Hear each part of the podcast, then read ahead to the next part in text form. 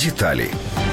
Присвоєння категорії готелю світова практика. Однак у кожній країні методи класифікації різні. Загалом існує більше 30 систем. Найвідоміша французька система зірок від однієї до п'яти. У Штатах замість зірок алмази, а у Великобританії корони. У Словенії фермерським домівкам присвоюються яблука. У Чехії санаторії в Карлових Варах оцінюють по левам. Також існує система букв від A до D. У країнах Азії переважає бальна система. Категорія дає умовне розуміння, яку очікувати ціну, якість і рівень сервісу від апартаментів апартаментів. Однозірковий готель надає тільки базові послуги переночувати. У двозірковому у номерах має бути душ та туалет. У готелі також має бути ліфт і бар. Готель, що має три зірки, це середній клас. У номерах обов'язково повинні бути туалет і ванна, телевізор, у будівлі кав'ярня та доступ в інтернет. Чотиризіркові готелі зазвичай розташовані в центрі. Вони мають сауну та басейн. П'ятизіркові готелі вищої категорії. У кожному номері є супутникове телебачення, швейцар і доставка багажу в номер повинні працювати цілодобово. Готель обов'язково має власну парковку та конференц-зал. У більшості країн категоризація готелів добровільна. Обов'язкова вона лише в країнах колишнього радянського союзу. Однак, за даними дослідження компанії JLL, основна проблема готелів у пострадянських країнах вони модернізувалися мінімально. Тому мандрівники звертають увагу не на зірковість готелю, а покладаються на відгуки туристів.